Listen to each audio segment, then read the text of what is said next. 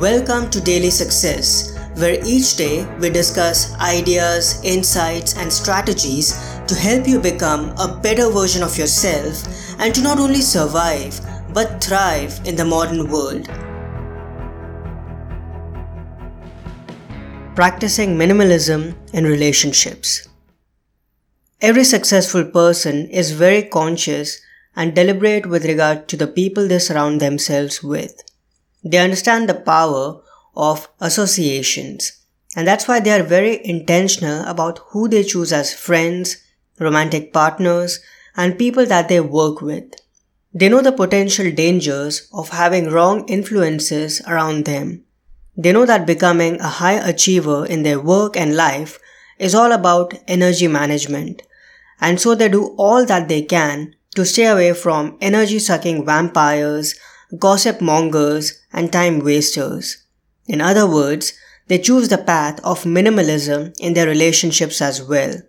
As Joshua Fields Millburn puts it, you can't change the people around you, but you can change the people around you.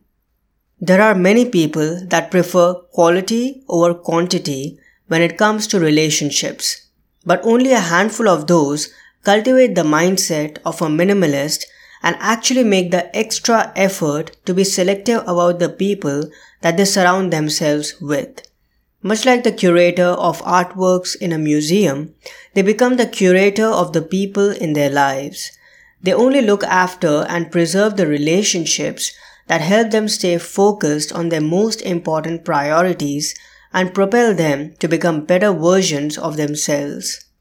Becoming a minimalist is not only about downsizing and exclusively owning things that add meaning and joy in our life.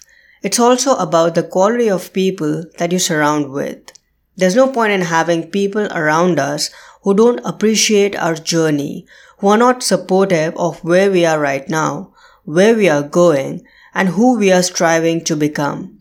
As Lewis Howes shares, quote, the biggest shift I have ever made in my life has been the people I have surrounded myself with. I keep a pretty small circle of people close to me. They are my core team who I trust to give me feedback, keep me on track, and support me in my vision. That's the kind of minimalism that creates real results. It's a lifestyle you can start living today. If you enjoyed this episode, I'd encourage you to read my book, Daily Minimalism. The condensed timeless knowledge in the daily meditations will help you navigate through the complexities that come with modern living and guide you in your quest to living a happy and meaningful life. Daily Minimalism is available at your favorite store. I'll also add a link in the show notes.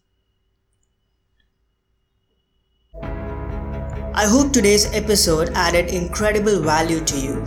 For more helpful resources on personal development, philosophy, and holistic success, come visit my website parthsahani.com. I wish you an amazing day.